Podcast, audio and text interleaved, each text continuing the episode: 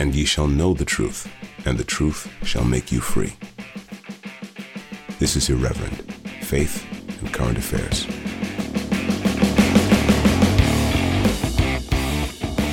Hello, hello.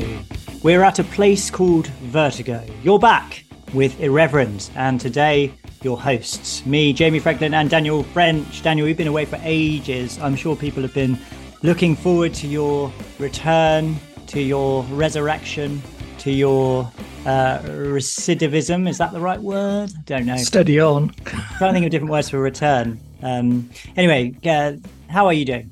Yeah, I'm doing fine actually. We had a good we had a good break. We um, went up to firstly went up to Aberdeen to uh, um, participate in the wedding of our goddaughter. Then took a ferry to Europe. Um, Wow. I know we're all in Europe, but you know what I mean. Onto the Yeah, no, mainland well, Europe. no, yeah, no, we know exactly what you mean. You took a ferry Uh, from and, UK um, to Europe, yeah. Uh, our first stop was an intriguing place, not one I'd necessarily returned to. Was Amsterdam. Mm. Uh, mm, but a bit of a tragic lots place there, really. In fact, in fact, the hotel that we stayed in, beautiful, brand new hotel. We had no idea of this until we arrived. Was that it? Um, it it was a converted presbytery Cool. next to a contemporary. Get this, a contemporary church that was now uh, be decl- uh, been deconsecrated because of population shift right. next door to the church. dum They're building a mosque.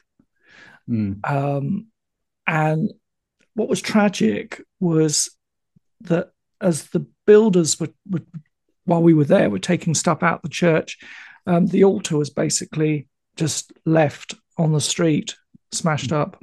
Mm. That is, I, I, I mean, my wife and I were saying, "Gosh, you know, if, if we had a van, we'd put the altar in the van, yeah, take it." I mean, the ferry company might have something to say, but you know, you had this sort of feeling. Yeah. I, I really want to sort of chip a bit of this off and take it and preserve it. But what you know, it was a really sort of powerful symbol Mm. of where we are, and uh, and we went through the, you know, you see the city. It's got its. I, I don't have a very good sense of smell, so um, well, uh, I, I've never really quite uh, um, got the smell of cannabis, but even I, my poor sense of smell was was overwhelmed by this sort of sickly smell, and you know, just uh, and for all the all these sort of promise of paradise, I can remember getting onto the tube, and there's a huge notice saying, you know, in this city, one in five teenagers have suicidal thoughts. Boom, boom. yeah. You know, I thought, well, you know, this isn't exactly um, the paradise that was promised. We That's then went on. because they're all smoking weed, I imagine. Yeah, exactly. I hate it. I, I mean, I, I really, really have a, a passionate dislike of um, weed, marijuana, drugs, uh, and what have you. Yeah, we, we went on to Brussels. I, I grew up in Brussels for about three years, so it was really sweet to go back. I haven't been back for about forty odd years, Right. forty-five years. The Um, home of the home of technocracy. yeah, the home of technocracy. Um, I, I- apparently, where we lived was about a mile away from where Boris Johnson also went to primary school. So Really? we must have passed each other. Um, I realised he went to school in Brussels. yeah, yeah. His Dad, Hmm, well, dad was a dad's a big Europhile, isn't he? Mm, But mm. Word for the commission and all sorts. Um, Stanley Stanley Johnson. Stanley Johnson. Oh, Yeah. uh, uh, and um, then uh, then went to Bruges for a few days. Oh, lovely. Bruges Um, absolutely Bruges. Went to see um, um, the in the in the centre. There is a there there is the sort of shrine church to a, uh miraculous relic. Mm. Uh, apologies to those who aren't into relics, but it was quite something to see. That's sort of supposed to be a sort of a, a handkerchief with the blood of the blood, of Christ, yeah. taken by Joseph of Arimathea, and it has a, a long kind of patrimony Mm. um, in in the in the town's history. Uh, and Amazing. aside from the one-way driving scheme, which drove me absolutely nuts, um, Bruges was, lo- was really lovely. And, and then we then we took a very long drive to an Airbnb. We'd we'd gone to La Rochelle. Now, uh, La, La Rochelle was um, glorious, you know, Yeah. very civilized. Um, so um, yeah, come back quite relaxed. And, Good. um, I'm I'm pleased. At the, at the weekend. and here we are in you know thirty odd degrees. I know. Well, oh, this cli- uh, so there's a climate change. It's so annoying, isn't it? Giving us these beautiful some sunny days in in in in early September. What's all this about? Hey, Daniel, I went to the March for Life um the I weekend. Did, yeah. yeah. yeah and i saw a number of podcast listeners which was really really encouraging because you know you just make the podcast and you're going to put it out there and and you you know you know you see numbers of people listening but mm. you don't actually meet people and actually meeting people who listen it really is it's it's it's, it's very humbling just to think that anyone listens to this it show. was good numbers wasn't it from what they they've said that they had about seven thousand. March for Life. Yeah, I don't, yeah. I don't know. I mean, I could all I could. I, I thought that's fantastic. Yeah, it seemed like there were lots of people there. But anyway, we'll talk about a little bit of, uh, in detail later. But just to say, you know, big shout out to those people I met. Yeah. At the, Can I give a um, shout out to Tom Harvey, mm. uh, Tom and Kelly? I conducted their wedding over the uh, over the weekend. Tom is a local fisherman. Nice. And um, is an um, is a massive Irreverend fan. Great. Uh, as his mother is now a massive Irreverend fan, Amazing. and he goes around talking about it. So you know, uh, th- this is uh, this is a fisherman who's doing something really beneficial for um for us and mm. for what we're trying to do and and he loves it. And his mother told me during the wedding reception that you know, um, since lockdowns and everything over the last few years, um, since sort of tuning in a bit more to what the spirit is saying, he's he's changed. Mm. so Tom, well, shout out to you. And I think my message, as I said at the uh, at, at the homily, don't worry if you feel like jelly. Simon Peter felt like jelly a lot of the time be a rock. Mm, awesome. Love it. Uh, well, yes. Who was, was his name again? Did you say? Tom Harvey. Tom Harvey. You're a legend, Tom. Thank you very much for promoting the show. We really appreciate it. And congratulations on your wedding, your marriage, and uh, prayers for, for your first year. Um, mm. Hope it goes really well. Hey, Daniel, I just got a few um, just quick notices, not to bore anyone, but just a few things to update people on. So the church search is, uh, I've got lots of uh, churches to put up. So apologies if your church hasn't gone up yet. Just takes a bit of time. Uh, if you'd like to find a church to go to, you're thinking, oh, I'd like to be a Christian or I'd like to go to church, go to our website, reverendpod.com, and you can find our church finder in the top right hand corner. And there we put a handy little uh, map up and people recommend churches that they, people might like who listen to this podcast. So you can do that. And you can also put your church on there by just finding the form and filling that in. So uh, those do go up. Um, just takes a bit of time, but we've got lots up there now. We've got we had uh, we've got some across the world as well, which is quite exciting. Mm. Quite a few in America. Uh, I noticed we had some we had some questions about are there any churches in the sort of Somerset area that people would recommend. So right. um, if if you are as a listener from yeah, uh, that please. part of the southwest, and you go to a church that you want to give the thumbs up to, do go onto the website and uh, log that in. Yeah, and also um, that reminds me actually, anywhere in East Anglia, you know, in sort of um, Suffolk, around Norwich area, there's not very much there. So if anyone's got churches around that area, please do go there and fill out the form, which is on the is in, in the same place in the website. Good shout, Daniel. Uh, we haven't plugged our merchandise for ages, so uh, I'm wearing the Irreverend hat today, and I've got the Irreverend um, mug. And we've also got Reverend t-shirts as well, two different types of t-shirts. Uh, one with Dick Delingpole's amazing drawings of us, and then one with the uh, incredible um, um, logo and, and so on. Um, so if you want to get your Irreverend merch, please do go to the website and it's all on there. You just click on merch and you can buy some stuff um, that really helps us. And also you can have the merch, which is obviously what it's really about. And then the final thing I just wanted to plug, just in case anyone's interested, because I don't, I don't really like sharing on, on Twitter, to be honest with you, because it's, you know, it's, it's, it's, it's more, it's more of a sort of personal thing to me. And I think it would be the kind of thing that listeners to the show would would be more interested than me just putting it out there on Twitter uh, is my Substack, which is is called Good Things, and um, it's just me sort of showing showing good things that in my life, you know, books I read, experiences I have, that kind of stuff.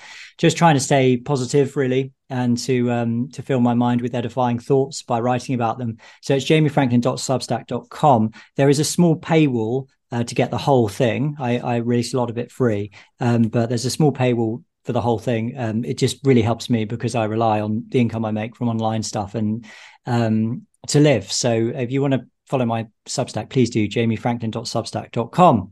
Uh, go and subscribe to good things. Now, Daniel, last week I found the episode quite depressing, and uh, a number of people did said the same thing. So we're going to try and have a more encouraging episode this week. And there are reasons this to be encouraged. This isn't a sort of fake or artificial thing. So I've got a few emails that I'd like to read throughout the show just to sort of make people, you know, see the good stuff and, and recognize that there are good things going on. So I'll start with this one to begin with um, from Jane.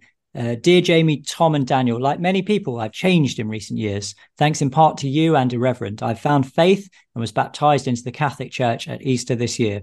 Uh, about a month ago, my priest came to me and said that a young man had approached him as he was being bap- um, sorry, as he was baptized as a baby into the Church of England, but was interested in becoming Catholic. Father Michael asked if, um, I suppose that should say, if I could talk to him as a person who had recently come into the Catholic Church and share my experience. Then two weeks ago, a new person appeared in the pew in front of me, another young man. I said hello afterwards, and he explained that he recently decided to become Christian, and through his interest in, in and study of history, had concluded that the Catholic Church was where he belonged. I don't know if he's approached our preach yes, yet. These men are in their 20s or 30s. Um, it strikes me that they don't really tie in with the C of E view that the church needs to be more relevant, does it? Best wishes and thanks as always. No, it doesn't, but it's fantastic to hear that. It's really good. You know, when I was in La, La Rochelle, we went on Sunday to the cathedral. Uh, Sunday Mass, all in French. Um, um, and what was interesting in La Rochelle on Sunday Mass was looking around, something that I hadn't really seen before, um, particularly in the Catholic Church, but uh, you know I'm seeing it from place to place, and I'm sure you're seeing it too. Is um, what what I what I would call serious you know, serious young men, serious young women in church, very dressed differently, mm. smart suits, rosaries, kneeling, mm. uh, responding well, looking attentive. Uh, and, uh, and they're doing a head count. Uh, you know, it's about 200 in the congregation. Uh, it's a stiflingly hot day. Uh, and I'm looking at one, two, three, four, five, six, mm-hmm. seven, mm-hmm. eight, nine, yeah. ten. And there's about a dozen of these characters. Uh, and it, it, reminded me a bit of um, like, like the sort of people that go to a sort of Jordan Peterson rally, you know, and he says, wear, wear, wear a three piece suit and smart, smart shoes and, yeah, know, yeah. make yourself. Uh, and I thought, oh, you know, is, is this becoming a sort of um, uh, badge, really, that, mm. that, that uh, sun, a sort of return to Sunday best. Mm. Uh, that that these people are um, not only tidying their room, uh, tidying their soul, uh, they're tidying themselves as they present themselves to worship. Now, mm. you know, I'm not making a big deal. Christianity isn't about what you dress, uh, but it, it certainly I thought oh, in this sort of post-modern world, maybe that's if you want to be against the culture, that's how you present yourself. Mm. Uh, is you know you you come to church looking like you mean business. Mm. And uh, I, I, saw the same in Bruges. Uh, and I thought, I've never seen this before.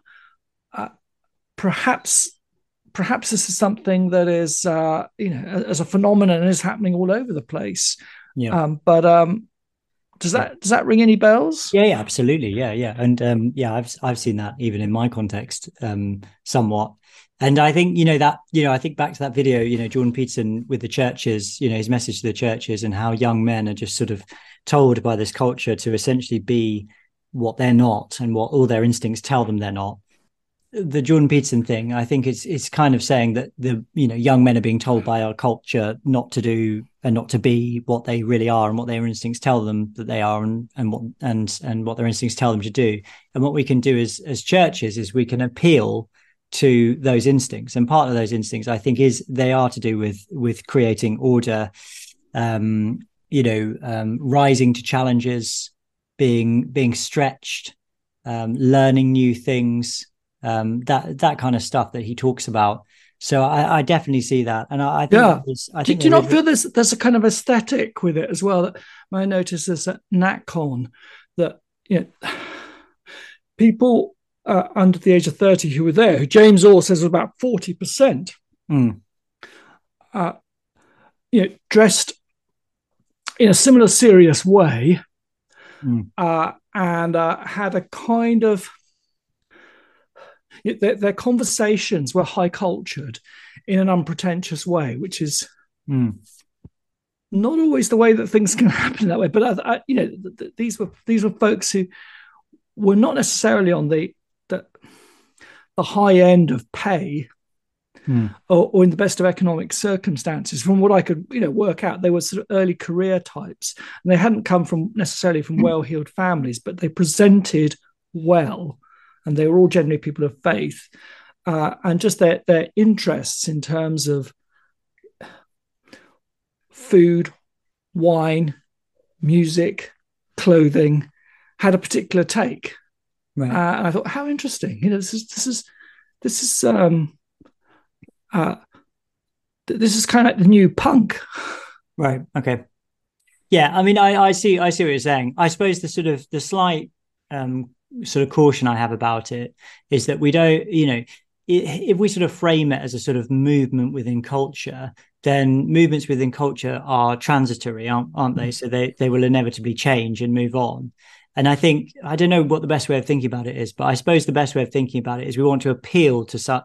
We want to use the opportunity that we have now. You know, the sort of the the temporary opportunity that we have now to to to connect people to something which is of eternal and infinite hmm. value. And we, if it were a different time, we might have to do it in a different way. But I think calling, I think particularly calling young men to something above themselves, you know, so something kind of aspirational. That is actually pretty unique in this hmm. culture where men are being told that you know they're they are you know aggressive, uh, misogynist rapists, and that you know it, that if they desire to get married and have children and raise a family, uh, then they are sort of necessarily um, patriarchal and oppressive and blah blah blah and all the rest of it. You know, we want to take advantage of this by calling it out for the nonsense that it actually is, and and and offering them a, a real a real um, challenge, a real life as a man, and what that mm. actually means. So, yeah, um, and maybe one advantage of it for for us uh, is, and for our listeners, is that th- this potentially gives us the ability to spot each other as well mm. in cathedrals and churches. Uh, you know, if you're looking out for other serious, smaller Orthodox Christians, or those who are coming new to faith, or potential potential um, people on that journey, that um, there there is a way that those people sort of carry themselves. Uh, and I just thought that was fun in La Rochelle. I'm sitting there doing a head count, yeah. thinking, "Oh well, this is interesting." Yeah. well, I've, I've, definitely, I've definitely seen it. I've definitely seen it here, and I think it's obviously true in other countries as well. And you can see it, in, I think, particularly in the traditional Latin Mass. We just need to carry, we just need to carry on with this, Daniel, because mm. this is, this is, uh, it's, it's clearly the case that we have an opportunity. I, I we'll talk about this later, obviously. Yeah, maybe what we need is uh, Irreverend merch cufflinks. Yeah, maybe you know, with a little kind of IR or something. But but I mean, what, what I was going to say is that you know we'll we'll talk about it later because I'm interested in your thoughts on the time survey thing. But the the difficult thing is that there's a counterculturalism that exists both in society and in the church as well. So we have to stick to our guns because we are we're receiving pressure not only from the culture. In fact, it's not it's not so bad receiving pressure pressure from the culture. You know, who cares? That's to be expected. Mm. It's when it's coming from inside the church as well. And the same you know the, the church is amplifying the the poisonous toxin that's coming from the culture and and implying that like this is the way to do ministry and this is what you need to buy into. What we need to do is we need to um, remain faithful. And then as the lord blesses our, our ministries make it clear to the world and to the rest of the church that god blesses faithfulness and he doesn't bless you know unfaithfulness and capitulation to to the to the culture. I don't I don't know whether you heard you, you we haven't talked about it. I'm sure you didn't hear it, but I was interviewed for um, the uh, the Sunday program on Radio Four this week. Um, oh no, I haven't heard that. I heard yeah. I heard some other ones. Yeah, I mean, it's it, honestly, Daniel, the, the program is is crazy because it's entitled like the the faith lives of sex workers or something like that. Anyway, my bit is just at the beginning. It's about the time survey. I mean, where do they come up with these ideas? My bit's about the time about the time survey, and they got a bunch of you know talking heads like clergy, and and I just did a, did a five minute interview and they cut it into a little bit which is interspersed with these other clergy but i i'm pretty much the only one saying that we need to just uh, be faithful to what's been delivered to us and mm-hmm. and and to repeat it in this generation to pass it on to the next generation uh, without without capitulating to culture and changing but everyone else is saying well you know the culture is reflective of christian values we just need to go with the culture you know etc etc um, so we're i feel like we're a lone voice but I can't see it any other way, Daniel, because to me, capitulation is just death. I, I am not capitulating to this culture to me, all the signs are that this culture is completely post-Christian in in in it's in major major areas to do with with family, to do with human sexuality, to just to do with our understanding of what humanity is. And you can see it manifested in so many obvious ways. But but just to re- just to refer to this thing about masculinity, you could apply it to this area as well, to the complete sort of breakdown of of any kind of conception of what it means to be a man, to be a godly man, or to just to be a responsible man, um, is you know we just completely we've completely lost that sense. And I think when you do say to to young men, like you can see with Jordan Peterson in a albeit in a sort of less obviously Christian way, but when you do say to them, no, you've got you you're called to take responsibility for certain things in your life, and that responsibility is going to fulfill you, and that's going to make you what you're supposed to be. Men will respond to that. They definitely will you know mm. so we just need to say, keep saying that.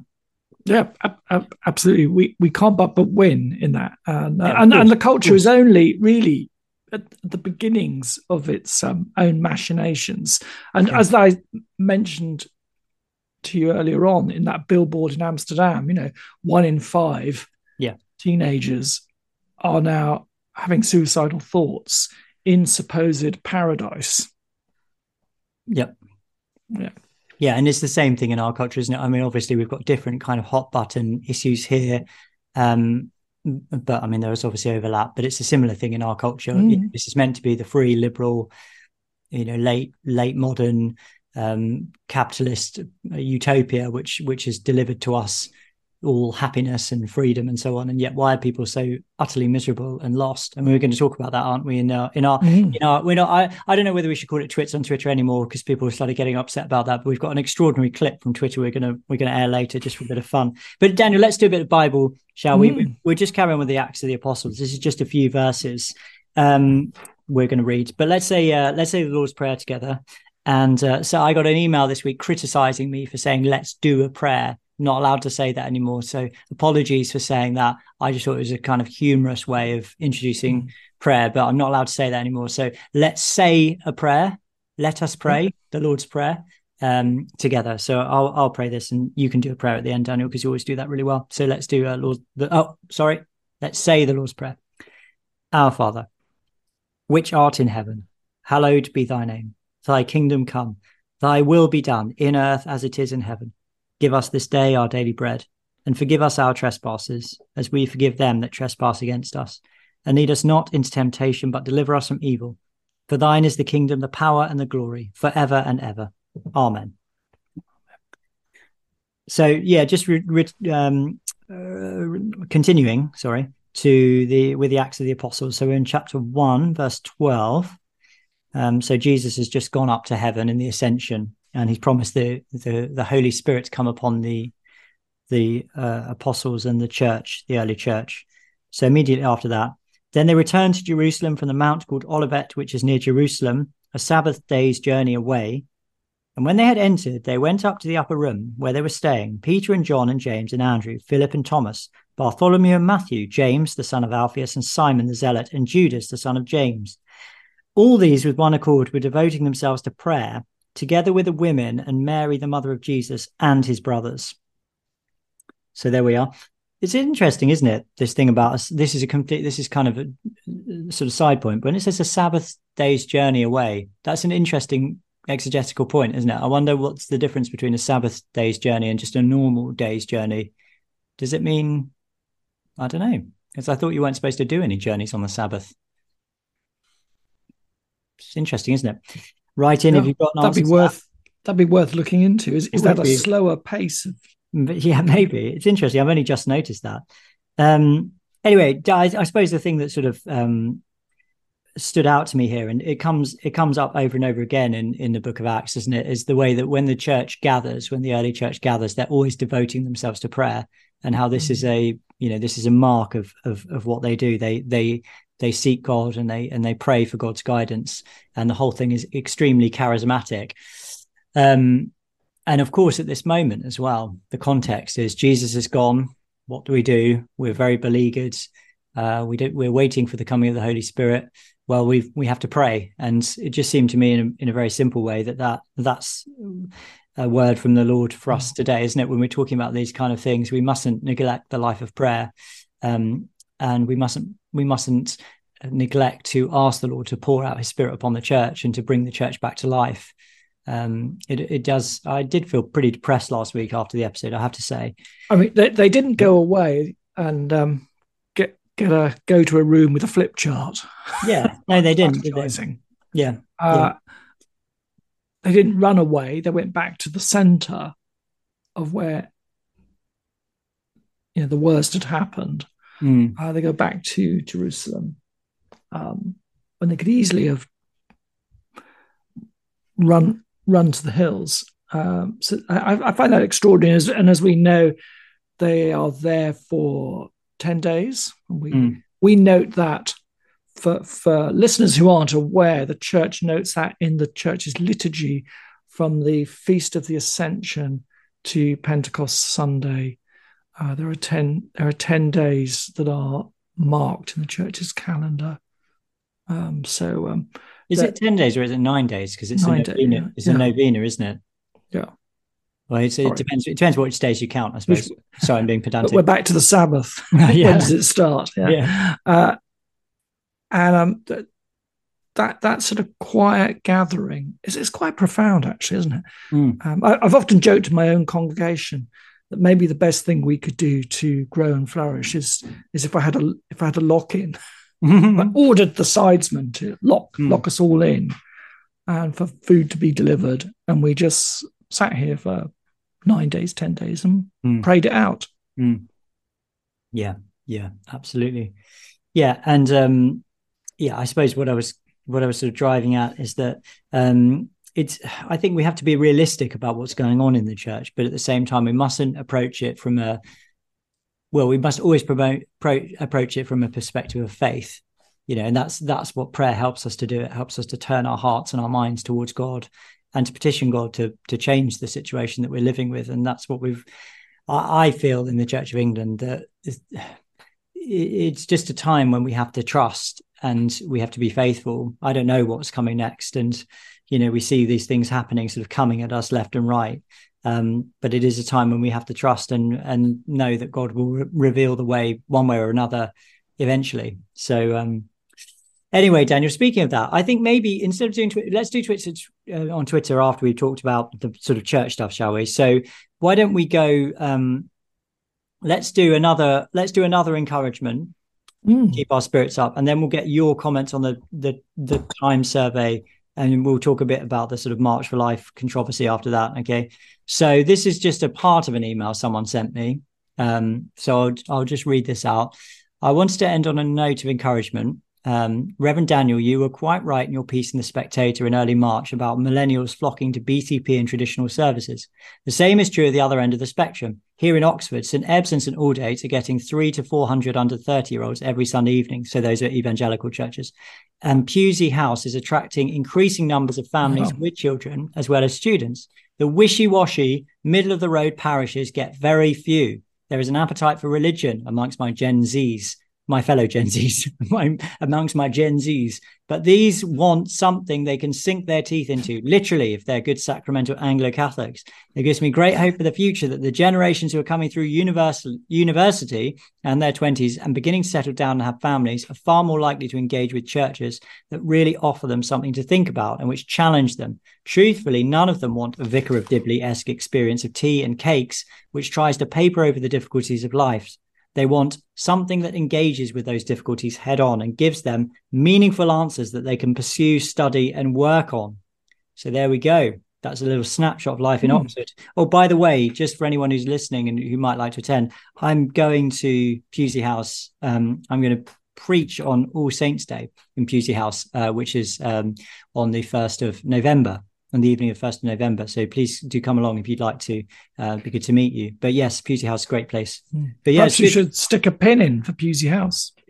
Yeah, we could app. do. Yeah, well, someone has to do it. It- it- Yeah, or we, I suppose we could do it. But anyway, um, good email, and uh, we that Mm. very much summarizes what we were kind of saying. It gives uh, Oxford as a good example, but you could sort of multiply that, albeit in different ways, in many big cities. in I, I. I think that yeah, a generation or so ago, the normative would have been for students to go to university chaplaincies. Mm, yeah, yeah, You know, um, yeah. Particularly in Oxford.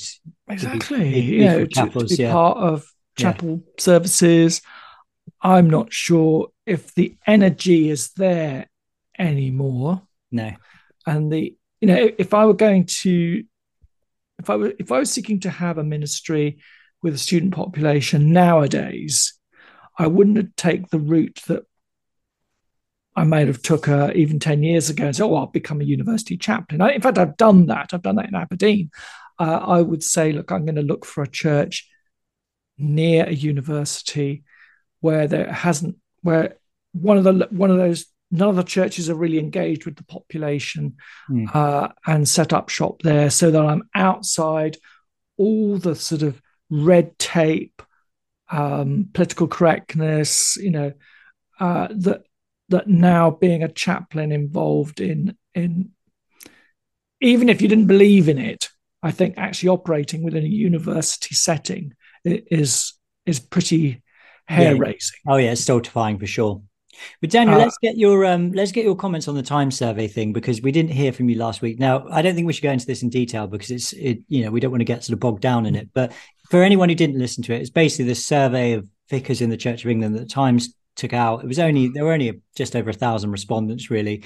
So um, and it showed you know that there were uh, two thirds in favour of gay marriage in church. Uh, what else was it? It was saying about how the option for um, traditionalist Anglo Catholics to have um, alternate episcopal oversight in terms of having male bishops uh, should be removed. Mhm. And it just generally kind of showed a sort of liberalizing fervor within, you know, to the sort of, let's say, sort of two thirds majority of the clergy. Oh, yeah, apparently most of the clergy voted for Brexit as well, which is not a big surprise. You didn't need a survey to tell you that. But um, what was what was your sort of feeling about it, Daniel? How how did you respond? do you mean most of the clergy voted Remain? Oh yeah, sorry, pardon me. Yeah, where, Sorry. most of the congregations. I, I voted should have said Brexit. against against Brexit. Um, sorry, pardon me. Yeah. the the bit that really sort of got me was the, the number of clergy. And i know ian paul said this whole thing about you know it it's a self-selecting survey so we've got to be careful about what we're actually seeing here. But um the sheer number of clergy who've considered throwing the towel in. Oh yeah, because they're all knackered and yeah. um, and the similar number of clergy who are thinking, doubting that their church will be open in 10 years' time. Uh, that, stru- that struck me as congregant to you know anecdotal experience of particularly progressive liberal clergy who have lost the fire Mm. uh, and are resigned, in a sense, to uh, uh, the liberal project failing. Mm. I, I think Richard Coles said something along this line last year on going back to being a writer, and he hasn't resigned his orders, but he's not in active. He's not acting as a vicar anymore. I don't think he's got permission to officiate. Has he not? Well, you know, I don't and, and think the, so. I don't think he's- I don't think he's asked Oh, you know, I might be wrong thing about that. the only churches that are growing are traditional conservative churches, and he lamented that. You know, Oh, did he actually say well, that? You know, yeah, and I, and I thought, well, at least that, that that's honest, isn't it? Because that's actually so Daniel- statistically quite yeah. true. Can I clarify what you're saying? So it's an interesting thought. So what you're saying is that um, this this sort of burnout amongst the kind of progressive liberals is a kind of in in effect it is an admission that this approach to church and church growth and so on just doesn't work. And so they can't or is it but is it though daniel? I mean just to push push back slightly because i think probably what they'd say is no what we need is we need backing from our bishops. And you know if the bishops were to actually you know go ahead and and go forward with gay marriage in the church then then we would start to we would start to see uh, the culture being more accepting and, and coming in. And i wouldn't have to justify myself you know this i wouldn't have to justify these bigoted opinions and so on and so forth wouldn't they just say that Hmm. I think there might be a strand who said that, but I think there's another strand who um, have um, just given up the ghost really on mm. on on ministry because you know if it's essentially social work with a veneer of spirituality, it's so immanent and that and that there is there is they're not orientating themselves primarily to the transcendent of God mm. uh, and the truths of the scripture and so on. Uh, it, eventually, it just becomes a job. Mm. Uh, and, you know, jobs run out of steam. Mm. you have to put up with annoying people and um, hierarchies that aren't running your revolution as fast as you want to. Uh, you have to put up with all the red tape that's mm thrown at the church. And you know, if you haven't got the altar of God in your complete vision all the time, uh, if that isn't the priority and the prayer uh, and the sacrifice and the supernatural, um, I suppose I'm saying if your life isn't one which at least aspires to be Eucharistic, uh, in in all, in the wider sense of the word, you're for hiding for nothing. Mm yeah. uh, I, am terribly sorry, you know. And, and, I, I some years ago, I remember I, I had a couple of priests who who um, confided in me that they were both quite noted liberals. Uh, they were coming out to retirement, and they weren't going to, uh, after retirement, seek permission to officiate. They weren't going to go to church anymore, Jamie, mm. because they'd run out of steam. They're not sure whether they believed in it. And it's a bit like Richard Holloway, you know, he was the Bishop of Edinburgh, um, who's sort of journeyed so far off the edge that mm. he's now post Christian. Right. You know, and sees Christianity as toxic and um, and so and so on. Mm. And um, yeah, I, I heard those things. I was, uh, I just hit 40. Uh, and when those two priests, within weeks of each other, said what they said, I thought, crikey, you know, mm. why am I not feeling like that? And I, and after a, a, a, few hours of self examination, I realized that I'm not, I don't think I'm going to be like that because, you know, I believe in it. Mm. I believe yeah. in God. I believe in his miraculous presence. Uh, you know, I, I, don't believe in the myth of progress. I believe that we are moving towards judgment, mm. uh, you know, and so on and so on. And and th- this book has authority over my life. Mm. Um, mm. And you can throw what you like at me. Um, I'm not saying I won't buckle and bruise at times, but yeah. I'm I'm pretty dogged on the whole thing that I'm yeah going to be continue to be a nuisance. Yeah, yeah. Well, you'll get worn out, won't you? I mean, I, you've said that a lot more eloquently than I. I tried to say a similar thing last week. You've said it a lot more eloquently, but yeah, absolutely. It's like you don't have any, you know, you don't have any fuel in your tank. You know, you you you can't keep going forever. You know, you need faith to do this job. I mean, pr- fundamentally, don't you? In a sense, like it's a truism, isn't it? If you were if you were trying to do anything in life, if you've got a product that you're trying to sell, you have to believe in it. You know, if you're going to give your life for it and you don't believe in it, then how are you going to do it? You can't. You can't keep doing it. You know, you can't mm. keep faking it. You need to. You need the passion that's actually there. it that- needs to kind of, you know, you'd have the well, what these apostles did. Mm. You'd be in that upper room, you know, yeah. uh, sustained through a life of prayer. Yeah. I hope and pray that altar down the road there, half a mile down the road, that uh, that or whatever other altar I, am given, I'm going to be at. Uh, and I'll be at that altar if there's just one person there. Mm. Um, I'm going to be I'm going to be there presiding over that Eucharist, whether it's in good season and full or whether it's down to, to, to one, because quite frankly, it's the most wonderful, glorious thing, the greatest privilege.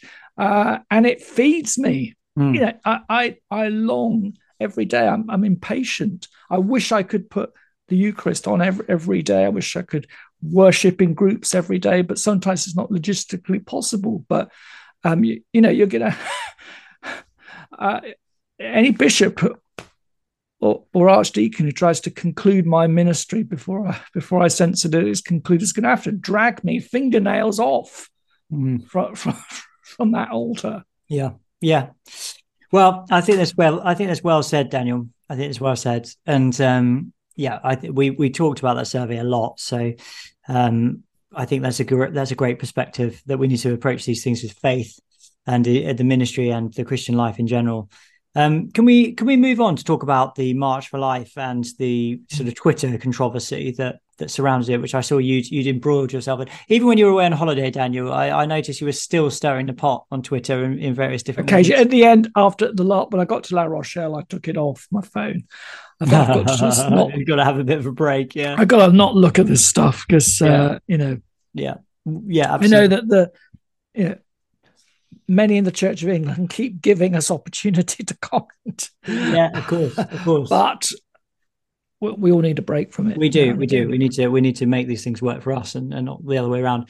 Um, so the March for Life happened on Saturday. It started at the Emmanuel Centre. I'd never really been before. Um, I know I know what it's like now, and um, so I've got a good idea for future years how we might like do do more of a kind of official Irreverend meetup or something. But it was really good to be there. There were clearly thousands of people there, um, it was um, it was uh, interesting because Antifa had organised a counter protest, and uh, I, I, yeah, I'm very naive about these. Really? Oh, yeah, I God. came out came out of the um, came out of the centre, and there were these masked people. They were all they were mostly in masks. I mean, like surgical masks, and some of them had those kind of Antifa bandanas kind of wrapped around their faces, but most of them were just in masks, um, like, you know, screaming and shouting, and and they were uh, we'll talk about the Twitter thing in a minute, but I mean, they were off the scale in terms of aggression compared to what what was going on with the, the March for Life, which was entirely peaceful.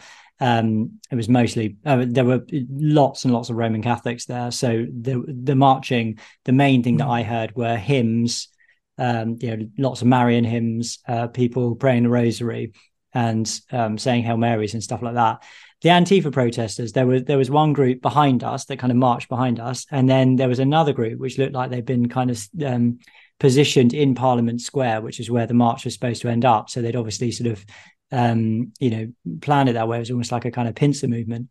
At one stage, we that's crazy. I'm sorry. Yeah. That yeah, that that's crazy. I, I mean, what, what's Antifa going to do next? You know, um, blockade the Mothers Union. Yeah, yeah, and they, surround the Boy Scouts. Yeah, lots of them had um, signs. There was one sign which a lot of them had, which said um, "abortion as early as possible, as late as necessary." I think it said, and um, you know, I mean, if you if you actually think about what that means, um, that is just you know straight out advocating for the murder of of children. You know, I I I think there's you know the sensitive language that one has to use when we're talking about that kind of that tricky pastoral area of you know early preg- early crisis pregnancies. But when you're saying things like as late as necessary you know that that could literally mean the the destruction of a 40 week old child. So that's just mm-hmm. advocating child murder. There's there's no there's no uh, ambiguity about that. So yeah really really horrible. And um, when we walked past them i mean look i did i did stand face to face with them because i i was not going to allow them to think that i was intimidated by them. I had a i had a sign which said my bodily autonomy began in the womb. And i i held it and pointed it to them and i i told them to read it over and over again. And at one at one stage there were these four these four women. There was kind of they were on. I think they were on Parliament Square, and they, we were kind of uh, separated by a kind of shrubbery or something. But we were quite close, and I was just standing there holding the sign, pointing to it and they were honestly they were going absolutely mental you know absolutely nuts. And one of them was really i mean they were just screaming like obscenities you know like blasphemous obscenities. And you know i i see the image of god in these people and i believe that they can be redeemed by christ. But really what i was thinking is like this is a this is a manifest this is a manifestation of demonic power in in human life here because these people are screaming blasphemies uh, uh, and and and obscenities at me because I'm suggesting that children in the womb should have their lives respected and protected, and that's the thing. That's the that's that has a- animated them to spend their Saturday afternoon dressing up in like you know dresses which are which are stained with blood um, masking themselves, making these signs, advocating for these things, and then coming out there and and and showering peaceful protesters with with abuse and obscenities. um, that's that's a, that's a demonic spirit that's animating these people. And as I say, like the the Christian attitude is not to uh, condemn them it's to recognize God's grace in our own lives and to pray for them mm. that they that they will come to a place of repentance. But it is nothing less than that. You know, it's it's it's not an issue that we can just say, oh well, you know, this is you know this is just different points of view or whatever. Um, they're they're not just different points of view. There's a there's a point of view which comes mm. from knowing Christ and knowing the light and and and recognizing what human beings really are, which is that they're we're sacred. And there's there's darkness which advocates for for this this practice um, and and the ideology that goes with it. And uh, this yeah. is why the cultural war is actually really a spiritual war, isn't it? Yeah, yeah. But that that in in the end, it is about uh, the, the human person uh, and what is a human being. Yeah. Uh, and are we just stuff? Are we meat Lego, to quote Mary Harrington, uh, or are we made in the image of God? Exactly uh, yeah. and it, it's basically that you know and it's this is a, a, new battle in many ways for us mm. or it's is a different version maybe of an old battle but um, it, it's it's certainly down to this what does it mean to be a human person a human yeah. being yeah i agree and you know one thing i would say about it i've been thinking about this since my interview with um, patrick deneen is that this thing I don't I don't mind it if people want to use like rights language and that kind of stuff, but I, I don't think rights language is the strongest language that you can use mm. in this in this scenario. I think talking about the sacredness of life is is the most important thing to say because the problem is when you use rights language, it's like you get into a kind of tit for tat argument about well, it's the right of the child versus the right of the the woman, you know, and so it's like well, whose rights are going to come out and and obviously that opens the door for people to say, well, women's rights should be preferred to the, the rights of the child and so on. And though, of course, I wouldn't agree with that argument, nevertheless, it does make it possible. But if you insist on the sacredness of all life, that that changes the framing of the argument because you can't then say, well, a woman's a woman's right to to kill is is above the sacredness of life because sacred of sacredness of life is something that can't be trumped by rights mm. language or or language around choice or, or something like that. So i think that kind of language is is is really important to just just insist upon. The child in the womb is a human being and it is sacred. Humanity is sacred. The image of god in humanity is sacred and it must be protected particularly when it's vulnerable. And you would agree you would you know you liberals and you progressives you would agree on that when you're talking about people who are marginalized in other areas in society. So why won't you agree on it when we're talking about the most vulnerable, the most in need of protection, which are children in the womb? I mean, how how can how can anyone disagree with that logic? It just seems to be absolutely ironclad. So that's that's the way I that's the way I see it. I think that's a very interesting take on it because uh, ten years or so ago we'd have in these sort of discussions the uh, the pro life consensus, I think, was to go for a rights based yeah. conversation, um, a pastoral conversation, certainly as well, yeah. uh, but to uh, av- but to seemingly avoid the religious baggage and not to talk about sacred because it was thought, oh well, people don't necessarily understand uh, what those concepts mean. But I think from what you're saying is well, now we actually have to take a different turn on this and actually embrace the term, give it new life, give it oxygen, uh, and mm. push it forward because people have an innate sense yeah. of, of that, particularly as you know, particularly society has become a less sacred space, a more technocratic space, a more digitalized space. Let's talk about sacred. Yeah. You know, and let's make this a a heart to heart yeah no discussion. i don't yeah it's yeah, you know I agree with that, and I think the sort of the sort of lowest common denominator argument is is not a good one. I think we have to we have to recognize that all politics and all po- political conversations are fundamentally religious in nature. Mm-hmm. It's a theological discussion fundamentally. It's how does how do, what what is the relationship of, of humanity to God?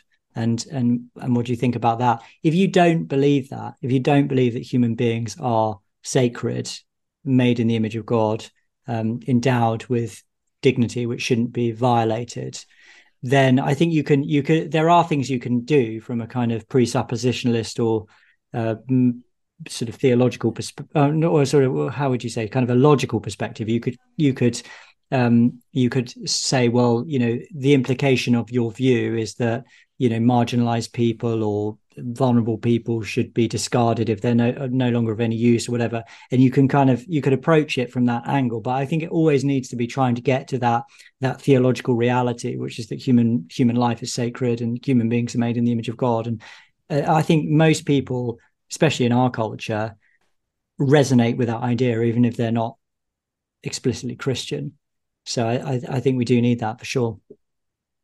Speaking which, Daniel, um, on Twitter, so a bit of controversy. There's a Twitter account called Our C of E Like, uh, the name I've never understood, but uh, basically you have a priest taking over it each week, I think it is, and then they talk about what their what their priestly weeks have been like. Now, apparently, it was some kind of traditionalist Anglo Catholic this week, and uh, I'm assuming it was a man, he um, put a he put a video up and said rosary for the lives of unborn of the unborn being offered on the bus at March. Yeah, I, it is a guy um, is known to one of my parishioners.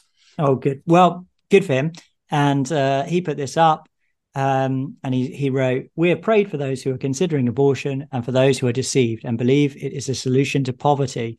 Now, guess what, Daniel? Some priests in the Church of England, and others, other sort of liberals, uh, did not like it. It was surprise, surprise.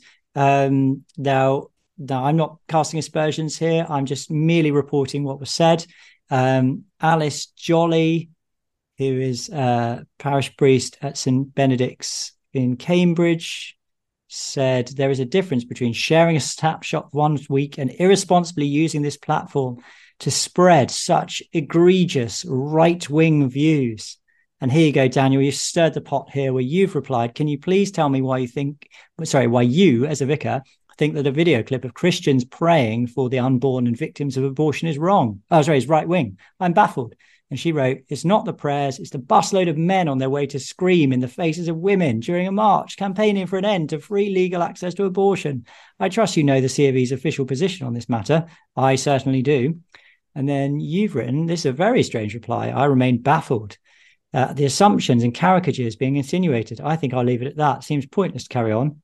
And then um, you say there's somebody else just talked about how you're blocked and so on. I replied and said, uh, specifically to this thing about um, screaming in the faces of women, I wrote, That didn't happen, Alice. I was there. The only people screaming were the Antifa counter protesters who were showering the peaceful pro lifers, men, women, and lots of children with diabolical epithets. And I have to say as well, this thing about men, um, it, I, I, can, I can see like the back of three, four men's heads, and then it looks like on the left there might be two women.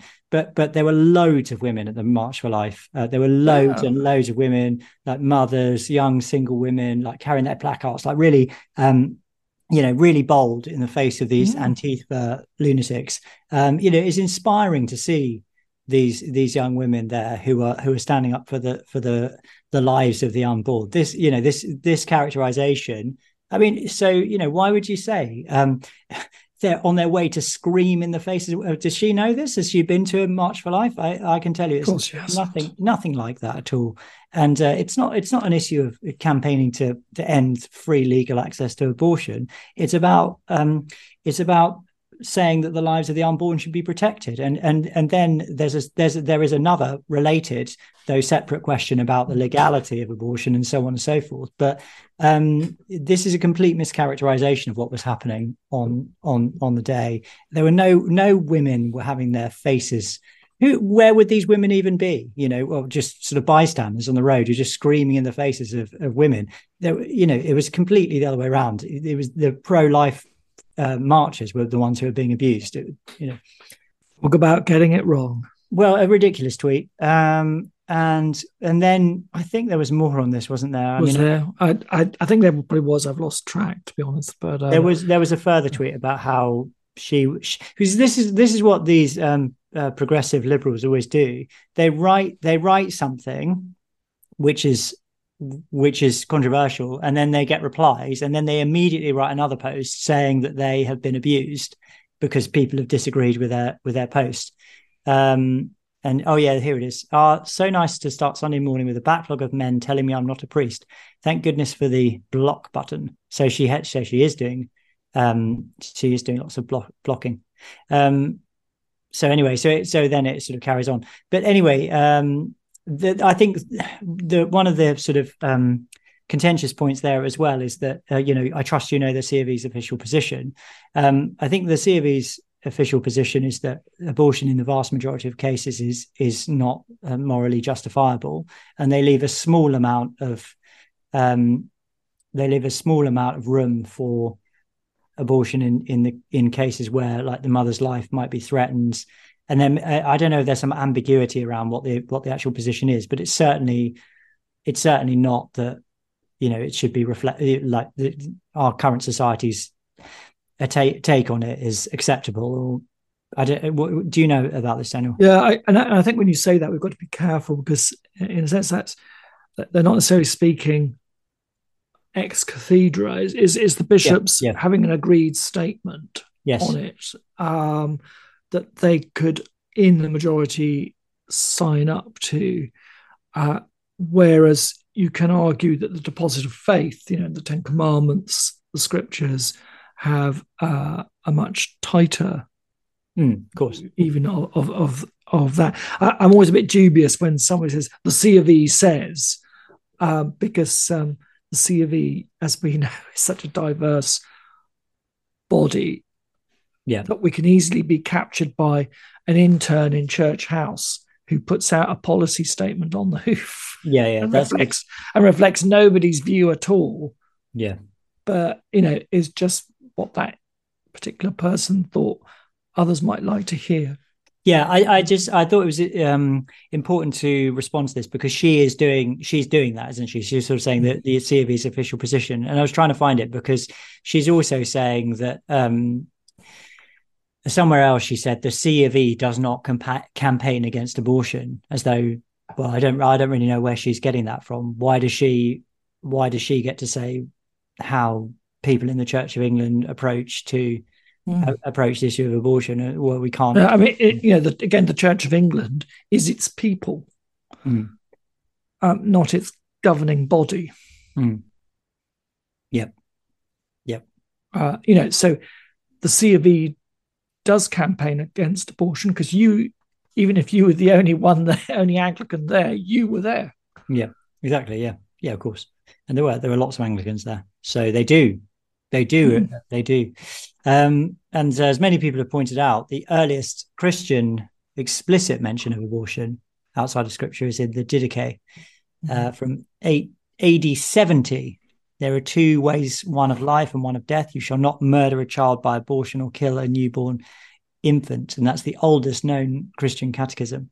So I, I guess the, And we know the Romans loved their abortions. They, they certainly and their infanticide. Yeah, uh, you know, and uh, it's one of the things that marked out the Christian Church was the uh, rescuing of children and and the appropriate burial of those who had been uh, uh, aborted or killed at birth. Yeah, absolutely.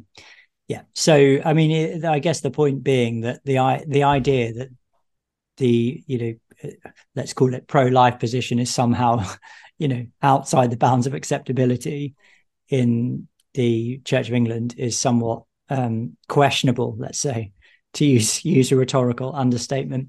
Anyway, I just thought that was interesting. Um, Daniel, before we do final email and a bit of a question to Rev, let's uh, should we have a little listen to some something? Oh, should we do this? Or are we going to do this for something different? Let's have a let's have a little listen. So I actually did a tweet about this, and I got um, I got criticized, which I found amazing. But let's let's have a uh, let's have a listen to um, a lady on TikTok who has gone viral. I don't actually know her name, but I know this was retweeted by Matt Walsh. So um, just for a little snapshot of where our culture is at. Here we go. It's 10:45 a.m. on a Saturday. I am 29 and single. Can you hear this, by the way? Is this coming through? Mm. Okay, Karen. I don't have kids yet. Here's what your Saturday morning looks like when you're single at 29 and you don't have a kid running around the house. I didn't rise from my bed until 10:15. Every time I thought I should probably get up and do something. I thought, why? Nobody's making me. I'm not missing out on anything. I went to Beyonce last night and I didn't get home until 1 a.m. and I danced and drank my little heart out and I didn't pay a babysitter to watch my kids as I did that. And I woke up a tad hungover this morning, which is probably why I was in bed for so long. And I was just scrolling on my phone and I saw a picture of shakshuka and I thought, you know what sounds really good? Maybe I'm going to learn how to make shakshuka today. Do you know what shakshuka is, Daniel? If you come across it, I think it's it's um it's like tomato, sort of spicy tomato sauce with eggs in it. You can make it with sausage meat in the in the tomato sauce as well, which is actually really really nice.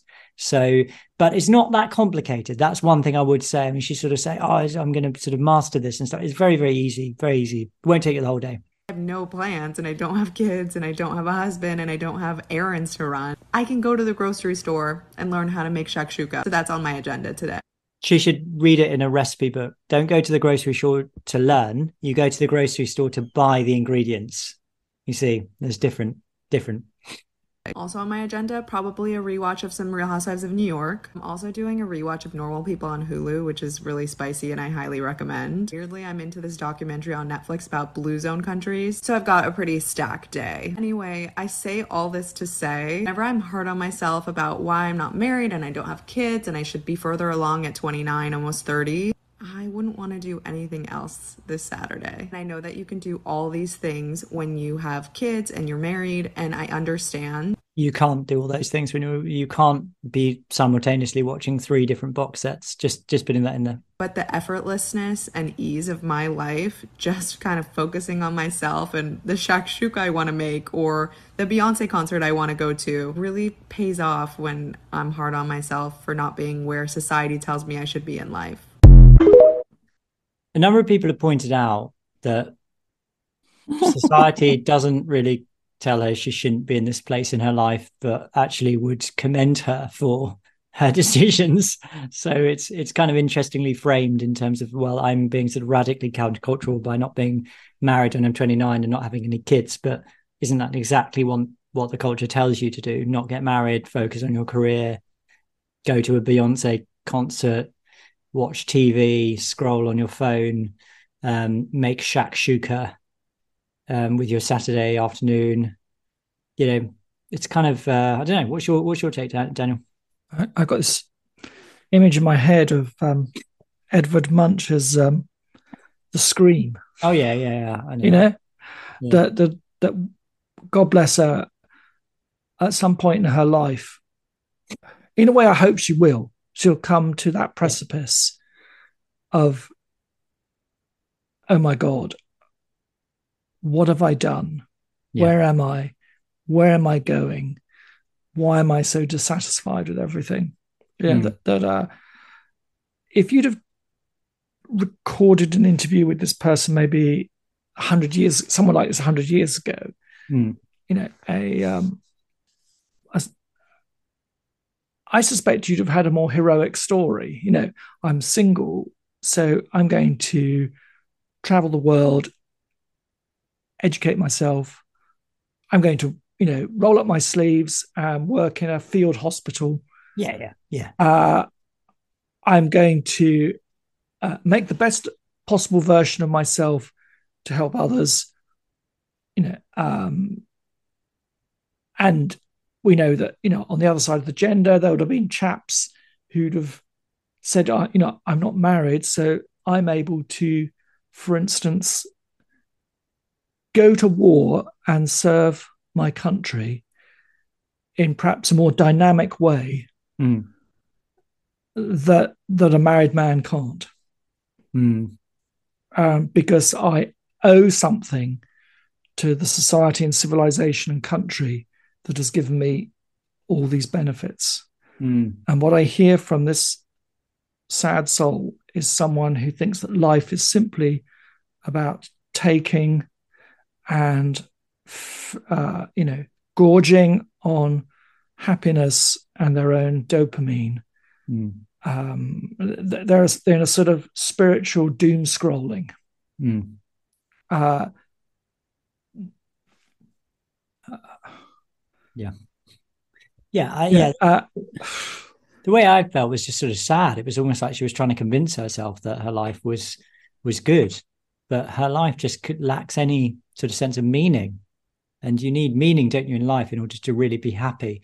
So even if she does have these things, I can't really imagine that she's, you know, they're not they're not going to fulfill her in a kind of deep down way. And even if she thinks they do, you know that's only well even if they do for a time let's say that's not gonna it's not gonna last. And she's just in she's she's sort of investing in in making herself the most kind of shallow superficial person you can possibly imagine. And she's not even reading books. But if i if i didn't have any responsibility you know i didn't have any kids and i wasn't married and i had loads of free time i'd at least read books you know I'd read novels, you know, because I really like reading and I like learning and stuff like that. But it's not even like I'm going to learn something. The only thing she wants to learn is how to make shakshuka. And that's really easy. You know, I mean, that will take you like five minutes if you're not a complete moron. So, you know, she's not even learning anything. But as hmm. as you can imagine, Daniel, I, have been I I retweeted it and I said, look, this might sound a bit harsh now, I don't know, but I, I wrote, this is really sad. Prayers for this woman who may have shakshuka, but she has no soul. And, you know, people, to, a, a number of, uh, I have to say, they are, they look like clergy women um, who, who seem to be the demographic who object when this does happen. When this You're on the happen, hate list, it, it tends it tends to be them, but they seem to have taken that somewhat literally, right? So they're sort of saying, "What do you mean she's got no soul?" So this person says, How can we judge? No soul. Her choices are different, maybe, to yours and mine. She's actually written yours in mine. I don't think she means that. But this is only a tiny, tiny snippet of all her life is. So many choose a child free life.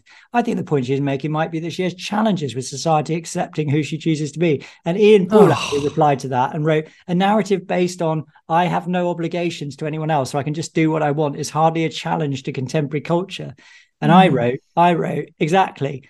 I wonder if Sarah, this woman, would have the same attitude towards me if I revealed my outlook on life to her. She hasn't replied to that. And then there's another lady who's she's this this lady, she's great. Her name, so you know, on Twitter profiles when somebody wants to like signpost something to you. So her name is on Twitter, Dr. Penelope Caldo. And her Twitter profile picture is literally a picture of her back with her doctoral hood on. So just to be clear, she's got a doctoral degree. Okay, so she's this is one smart cookie we're dealing with here. This is somebody with a doctorate. Okay, doctor Penelope. That's doctor. Even on Twitter, even on Twitter, it's doctor. All right.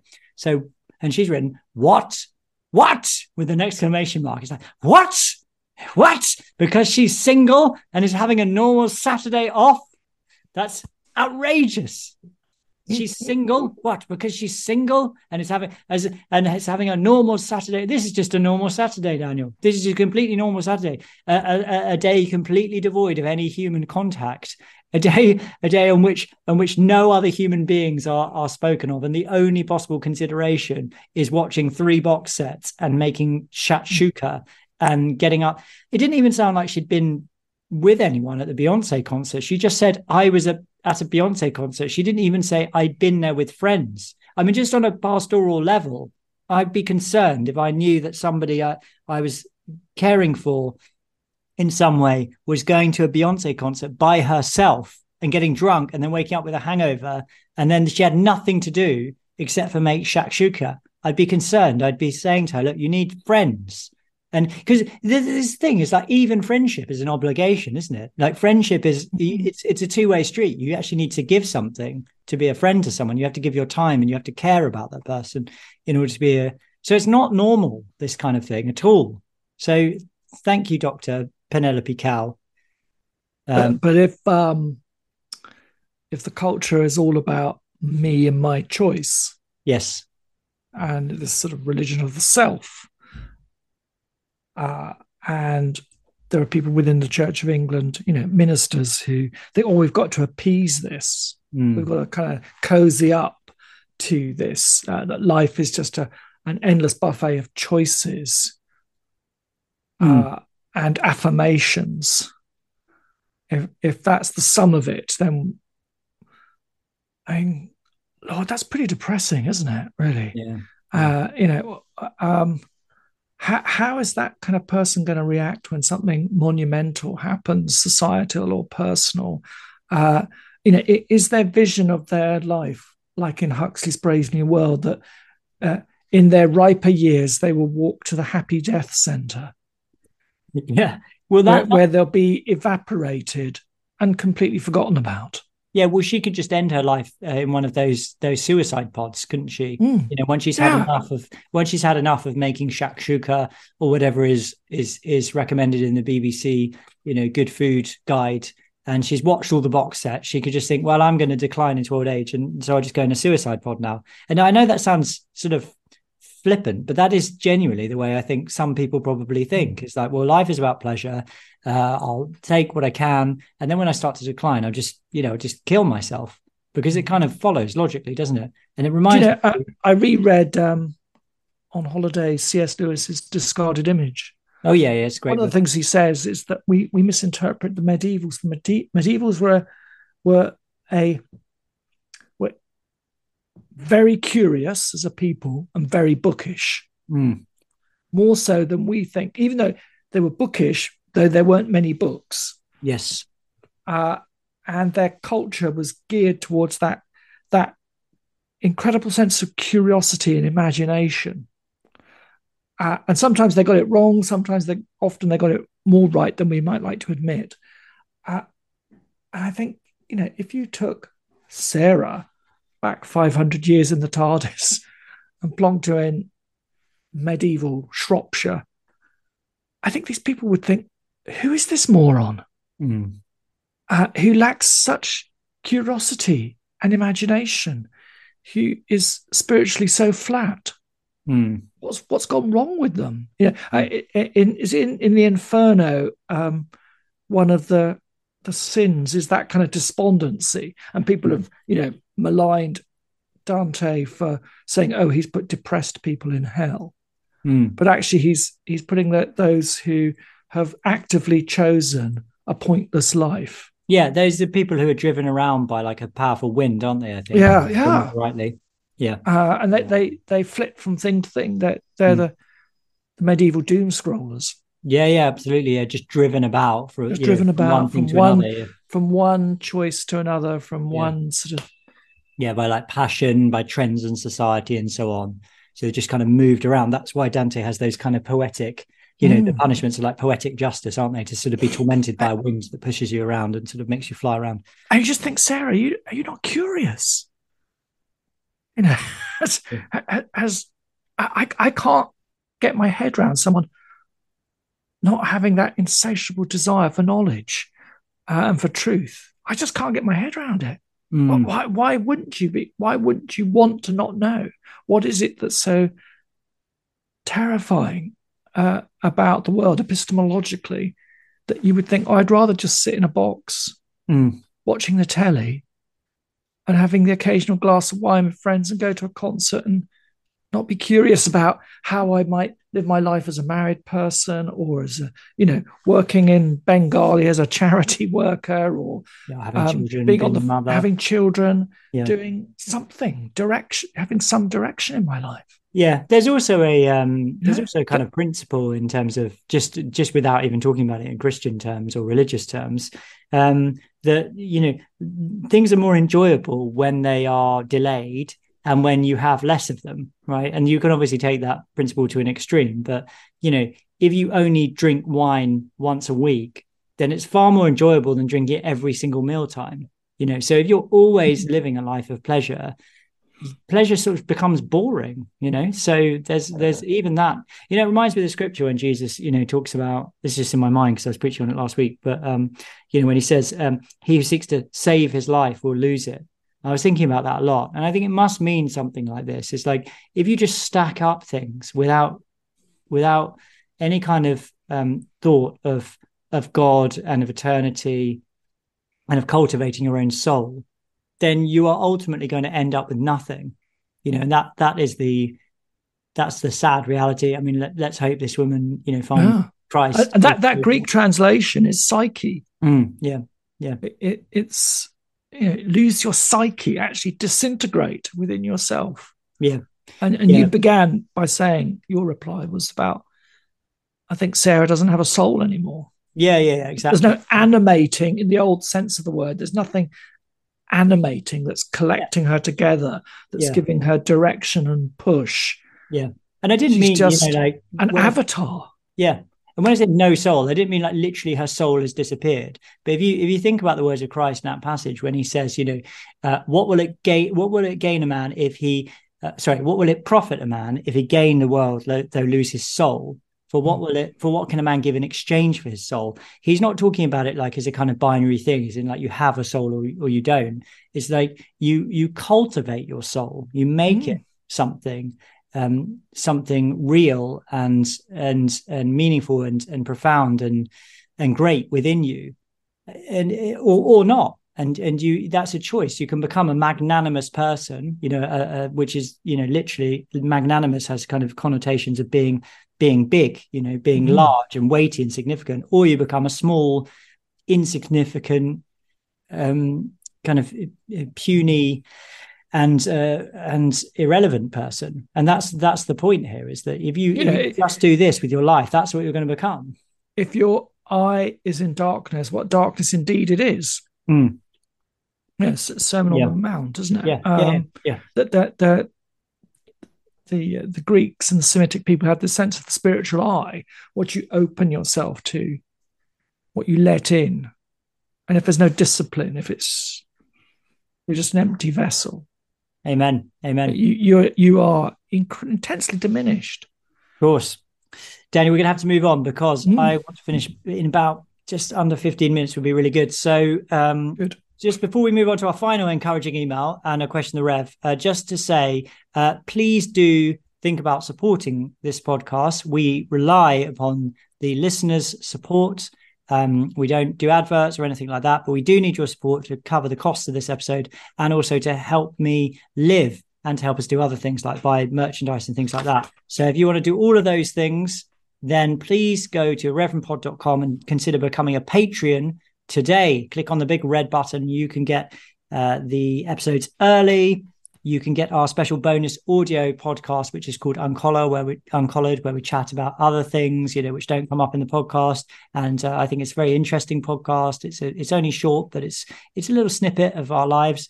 And you can do all this for as little as one pound fifty plus VAT in the UK per month. £1.50 per month. It's nothing. It's so little, but it makes such a big difference to us. So please do consider becoming a patron. Go to irreverendpod.com and click on the big red button. Uh, I don't get paid by my church. I just have a house and I make my income online largely. So please do consider doing that. Uh, really, really appreciate that. Or you can buy us a coffee. It's in the same place, irreverendpod.com. Click on the big yellow button, buy us a virtual coffee, coffee, coffee, coffee, uh, or a metaphorical coffee and uh, leave us a nice encouraging ah. message. And if, by the way, if anyone has any encouraging stories about stuff they've been seeing in their lives, you know, in the church or people becoming Christians, send them to us at irreverendpod at gmail.com. We really appreciate that. But do uh, support the podcast. We, you know, we rely on your support and uh, we really appreciate that.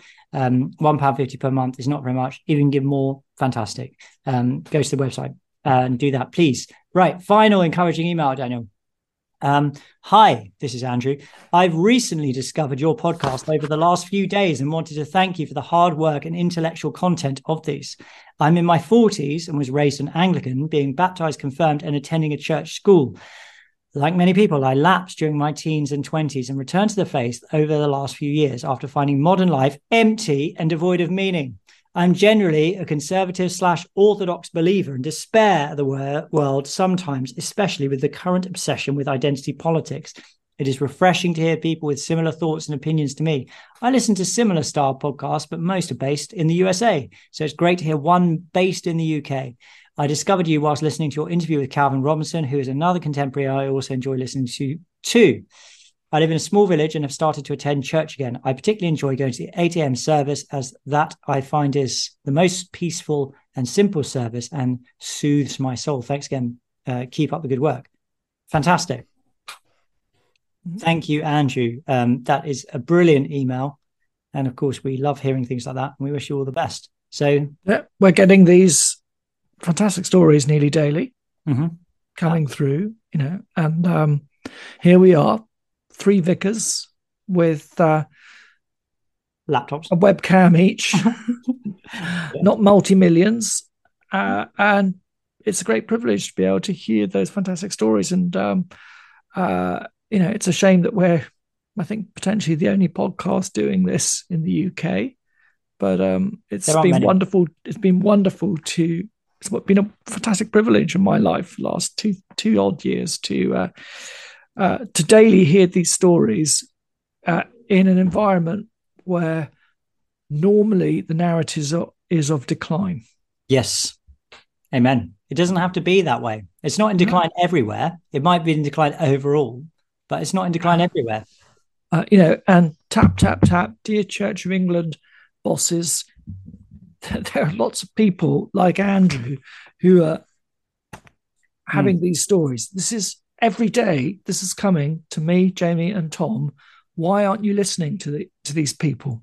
Yep. Why are you not engaging with them? Please engage with them. Mm. Amen. There's someone question. out there listening, for goodness sake, because these people want church.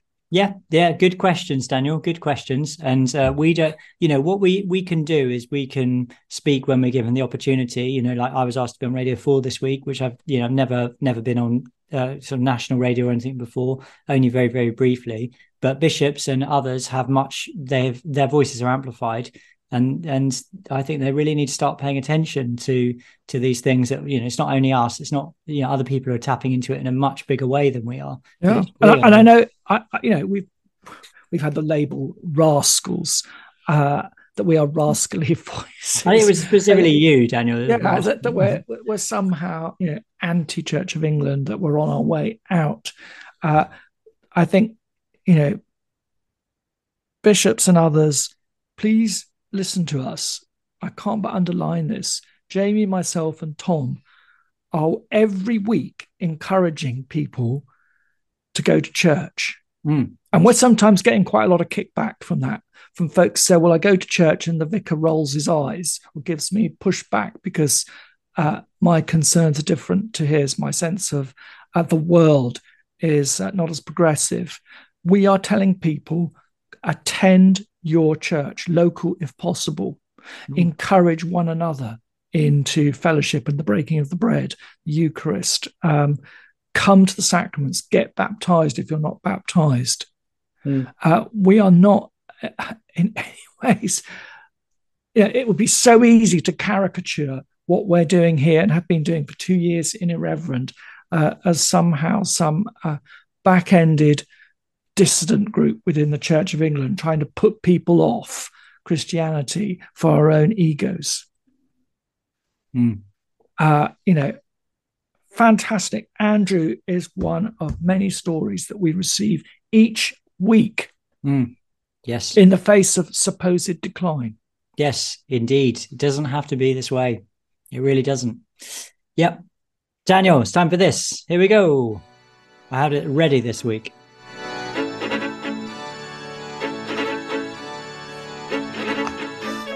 Oh, turn it down too much. Not a professional. Um, right, here we go. It's time for Question the Rev uh, with our wonderful theme tune, uh, composed and recorded by Vaughan, who's another legend. I'm using the word legend now, partly to wind people up, because I found this kind of thing where a lot of people kind of they don't like uh, they don't like it when we use colloquial speech. They think we should we should use um, more formal speech, and I, I kind of mean it in an ironic way, Daniel, because I never use the word legend in in my ordinary life. Uh, but I but I'm going to do it just to wind people up. Um, so if you tell me not to use a word on the podcast or to use a specific phrase, there's always a chance that might just make me do it more. So just just just saying, I don't want to be petulant. Anyway, here we go. It's completely different. Dear Daniel, Tom, and Jamie, I'm really interested to hear your views on how we should apply the fourth commandment about the Sabbath as New Testament Christians. Most Christians I know are conservative evangelicals, and the emphasis is on going to church on Sunday, but not being Puritan in inverted commas about it uh, because Jesus said the Sabbath is for us and not the other way around. However, it troubles me that we Christians happily shop, eat out, catch public transport, go to the cinema, meet for a coffee, etc. on a Sunday without considering how our actions are fueling Sunday employment and this making it harder for people to go to church. I've started to feel we should make more of a stand. What are your views? Where would you draw the line for Sunday activity? I know jobs for certain people like paramedics, midwives, and vicars have to happen on Sundays. Yeah, they do. Uh, but should we avoid supporting Sunday employment in all cases where it isn't necessary, or just accept people choose to work an extra day a week to make ends meet and boycotting Sunday trading won't make any difference? I'm interested in your views. I love the podcast and value your wis- wisdom. Thank you very much, Louisa. I, I was really disappointed in the late 1980s when the Sunday Trading Act was uh, enacted. I think I, as a rather precocious what would I have been, sort of 15, 16 year old, I've, I, I got a feeling I wrote to my member of parliament, even to Mrs. Nice. Thatcher, to say nice. that I thought that this was some sort of national apostasy. Yeah. Um, and it's amazing, uh, it's amazing that that happened under Thatcher, isn't it? It really. Yeah, yeah, think about it. The supposed it's stalwart of conservatism that that happened under Thatcher. Sorry, I didn't mean to interrupt. Uh, no, no, I, and um, I, I, remember being truly disgusted by it. And uh, as I had this uh, renewal of faith at 17, uh, I, I think really up till about my 30s, I was hyper strict. Right. About it. And, um, you know, not that being showy, but uh, th- there, there was a whole load of boundaries of what I would and wouldn't do. And, uh, and I remember my first weekend at university shocking friends by putting on a suit mm. and walking to church. Nice.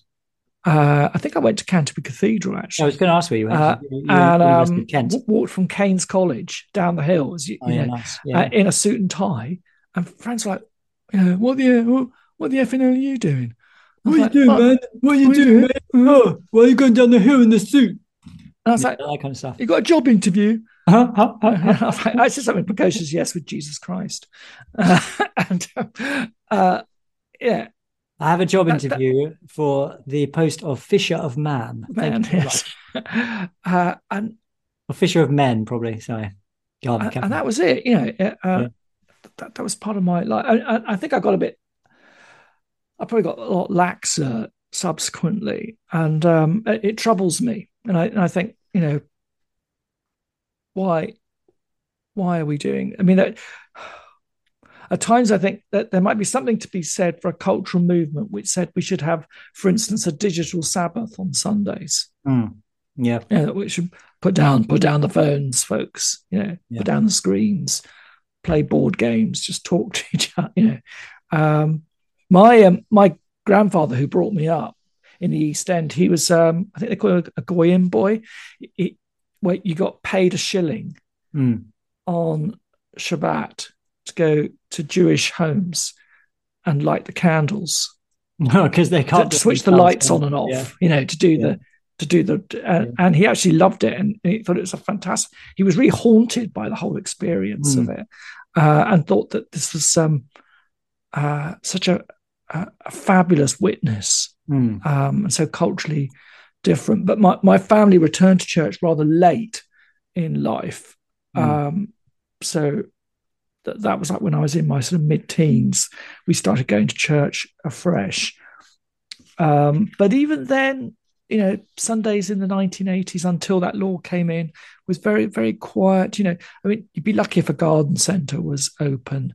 And, uh, and news agents only opened up for like a couple hours on a Sunday morning to sell the newspapers and then closed up. Mm. Uh, it was rather lovely. I can remember at one point as a student, I was about 18, walking through London, Oxford Street, and it's completely closed mm. on, a, on a Sunday. And it was just an incredibly wonderful feeling of, you know, your voice echoing up and down mm. the street. So we don't have that. We don't have that now. But, you know, personally, I put my hand up I'm, uh, as a hypocrite that I'm probably not, you know, I've gone to the cinema on Sundays and gone to restaurants and what have you. Uh, uh, but I, I think, you know, like like I was saying at the beginning about this, you know, Sunday best, perhaps there, there is something to be thought through and revived here. Yeah. Um, yeah. So it's good. It's good to have a question that puts us on the hop. My, my wife and I thought years ago of going to go and live instead of coming to Salcombe. We were very tempted to go off grid mm. to like the islands, you know, the Western Isles, whatever, where it, you know, the Sabbath is major Mm. Yeah, even now, you don't hang up your washing mm. on a Sunday. Mm. Uh, you, you, there are no shops open. I think they had a big to do about 10 years ago when they voted as a community to allow the ferry to come in. Right. with tourists. Yeah. Um, but there's nothing much for the tourists to do except walk around. Mm-hmm. Yeah. Um, yeah.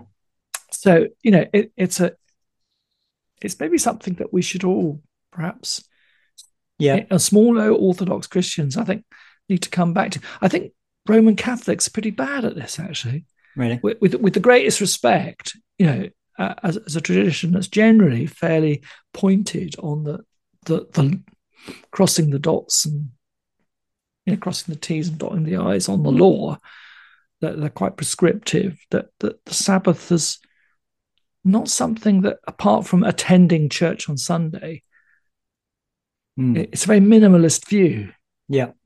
of, of the Yeah. Sabbath, and I think that's a shame. Actually, I think that that there would be something for a, you know a future pope making some edict saying you know thou shalt not work on the Sunday, Yeah. thou Yeah, shalt yeah. not do X, Y, and Z in the context of the 21st century. Yeah, yeah, yeah. Yeah, I mean, I think the thing about Sunday trading laws is a really good example of how politics is fundamentally theological in nature, um, because uh, whether or not you have Sunday trading laws reflects the faith or not of a nation. And and I think that that is the the moment you mentioned. I think that's an extremely significant moment for us culturally when we did away with the Sabbath, uh, with the Sabbath, um, or what, what you know Sunday trading laws or whatever you want to call it. But essentially, it's a doing away of the Sabbath.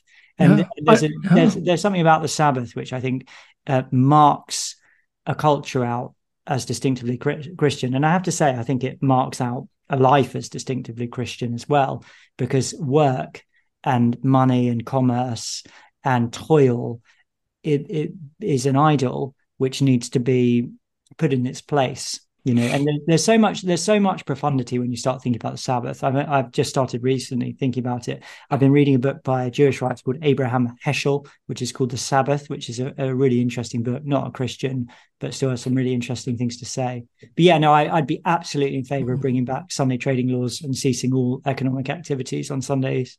If i was elected prime minister that's what i that's the first thing i do.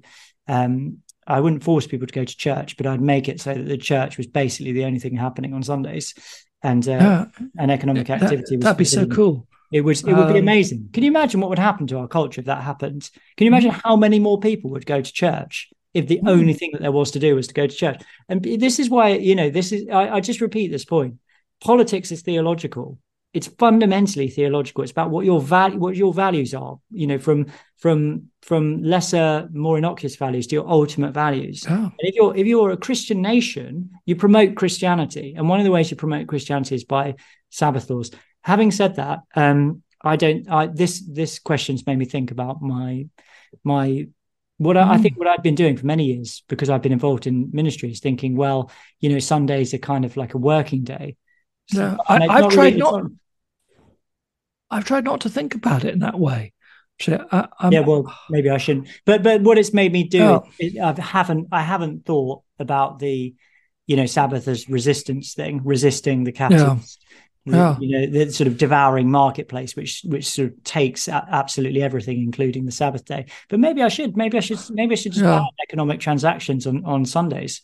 I, I I'm I'm open to it. I'll do it. yeah, yeah. I, I think it's, it's it's a really interesting question, isn't it? And uh, I mean, two, two, two briefings come to mind. One in my last parish, I knew a couple of parishioners who worked in supermarkets as practicing Christians, and if you did not sign up to Mm. working on a Sunday, uh, you were punished. Yeah.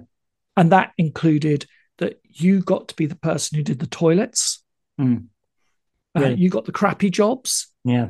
Uh, you never got promoted. And this friend of mine said, um, I take it as an honor Mm. Amazing. that I'm cleaning the loos and I know I've been punished because I won't work on Sunday Mhm. because of this. Mhm. Uh, and I thought, gosh, that's, you know, what an extraordinary position to, to, to take. How, how inspiring it is, Mm. is that. And I think on the Sunday when people say, oh, Vicar, it's the only day you work, I actually, I, I rebuttal that and say I don't work on a Sunday. I, I would be as a Christian man, father, coming to church anyway. Mm. Uh, what I try not to do for Sunday is um, I try to make the afternoon family orientated. Mm. uh, so that after Sunday worship, which is normally just in the morning, that the rest of the day is not. I, I'm not at my desk. You know, mm. we are doing family stuff. Um, and yes, hand up, that might include going to, you know, bowling or going to the cinema or whatever, but it is a family invested time. Yeah. Uh, and um, all the preparations, my work during the week is is for me to be able to come on Sunday and feel that the morning is as near as I can make it my Shabbat. Now that's different from a day off because you and I need the equivalent, I suppose, of a Saturday. we need a day where we can sort our personal stuff out, you know, maybe mm. do some, um, you know, go to the gym or go for a swim, just be able to switch off and get away from mm. uh, the, the, cabin fever that can be parochial life. But I try to, I try in my ministry to keep Sunday as a as a Shabbat mm. Sabbath. Yeah, it's an interesting perspective. I think the other thing that is um, a good point that this person raises here is about considering other people and the way that you know if you if you make economic transactions on a Sunday, you are essentially supporting a system that keeps people mm. work on Sundays and and it's not I mean you know one sort of assumes in our culture that most of those people are not Christians but even so if you want to be consistent about it if you want to say to people you shouldn't work on Sundays well then we also should say, well, I'm not going to fund work on Sundays. In that case, if I if I'm not going to support working working on Sunday, I shouldn't support it in any way, whether mm-hmm. that's in word or in deed. So I think there's a, there's an interesting point there as well. Yeah, yeah. Definitely. But that's, I mean, it's an interesting question. we we actually just one final thing on this. We actually started having a, a, a Sabbath day not on Sunday because in trying to do that most well when when we can. I mean, a lot of the time on Saturday, if not Saturday, then another day, because uh, my working week is quite flexible. But that that um, is is hugely beneficial, just in terms of switching off the phone, um, you know, not going on the internet, intentionally spending time with family, not buying stuff, not making economic transactions. That it does it does something to your soul, you know, when you're when you're completely switched off from that from that world, uh, and you can just enjoy um, yeah, I'm not sort of highly legalistic about it. You know, sometimes I watch some football or whatever, but you know, just enjoy the world. You know, go for a walk, enjoy the enjoy the enjoy the sunshine, listen to the birds singing, spend time with each other, play games. You know, just switch off from the system. I think that's a really good thing to do. But then again, there is something which I think this highlighted by this um, this piece is you know that there is something about Sunday that we need to contend for corporately, even if you can have a sort of Sabbath day on another day we still need to contend for that Sunday corporately. So re- really good email, really good. Daniel, we have to finish. Um, now, Daniel, have you got some prayer that you yeah, can do for us? Have you got a prayer you can do? Yeah, I'll do the collect for last Sunday. Let us pray.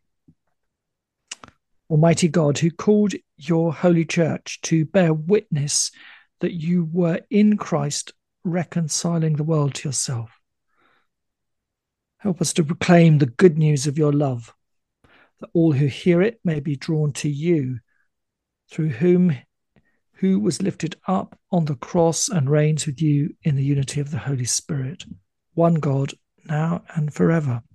Amen. Amen. Lovely, Daniel.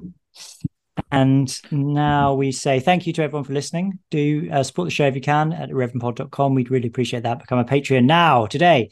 Uh, but if you can't do that, it's no problem um, we need to remember what is the uh, is keep, I say keep watch and you say keep the faith. Do you know about this? There's sign off. No. Okay, so the sign off now, I think Tom and I decided is I say until next time, keep watch, and then you say keep the faith. Okay, so is that right? You got your line. Keep the faith. Um, okay, so thanks everyone for listening, and uh, we hope that you enjoyed this episode. And until next time, keep watch. Keep the faith.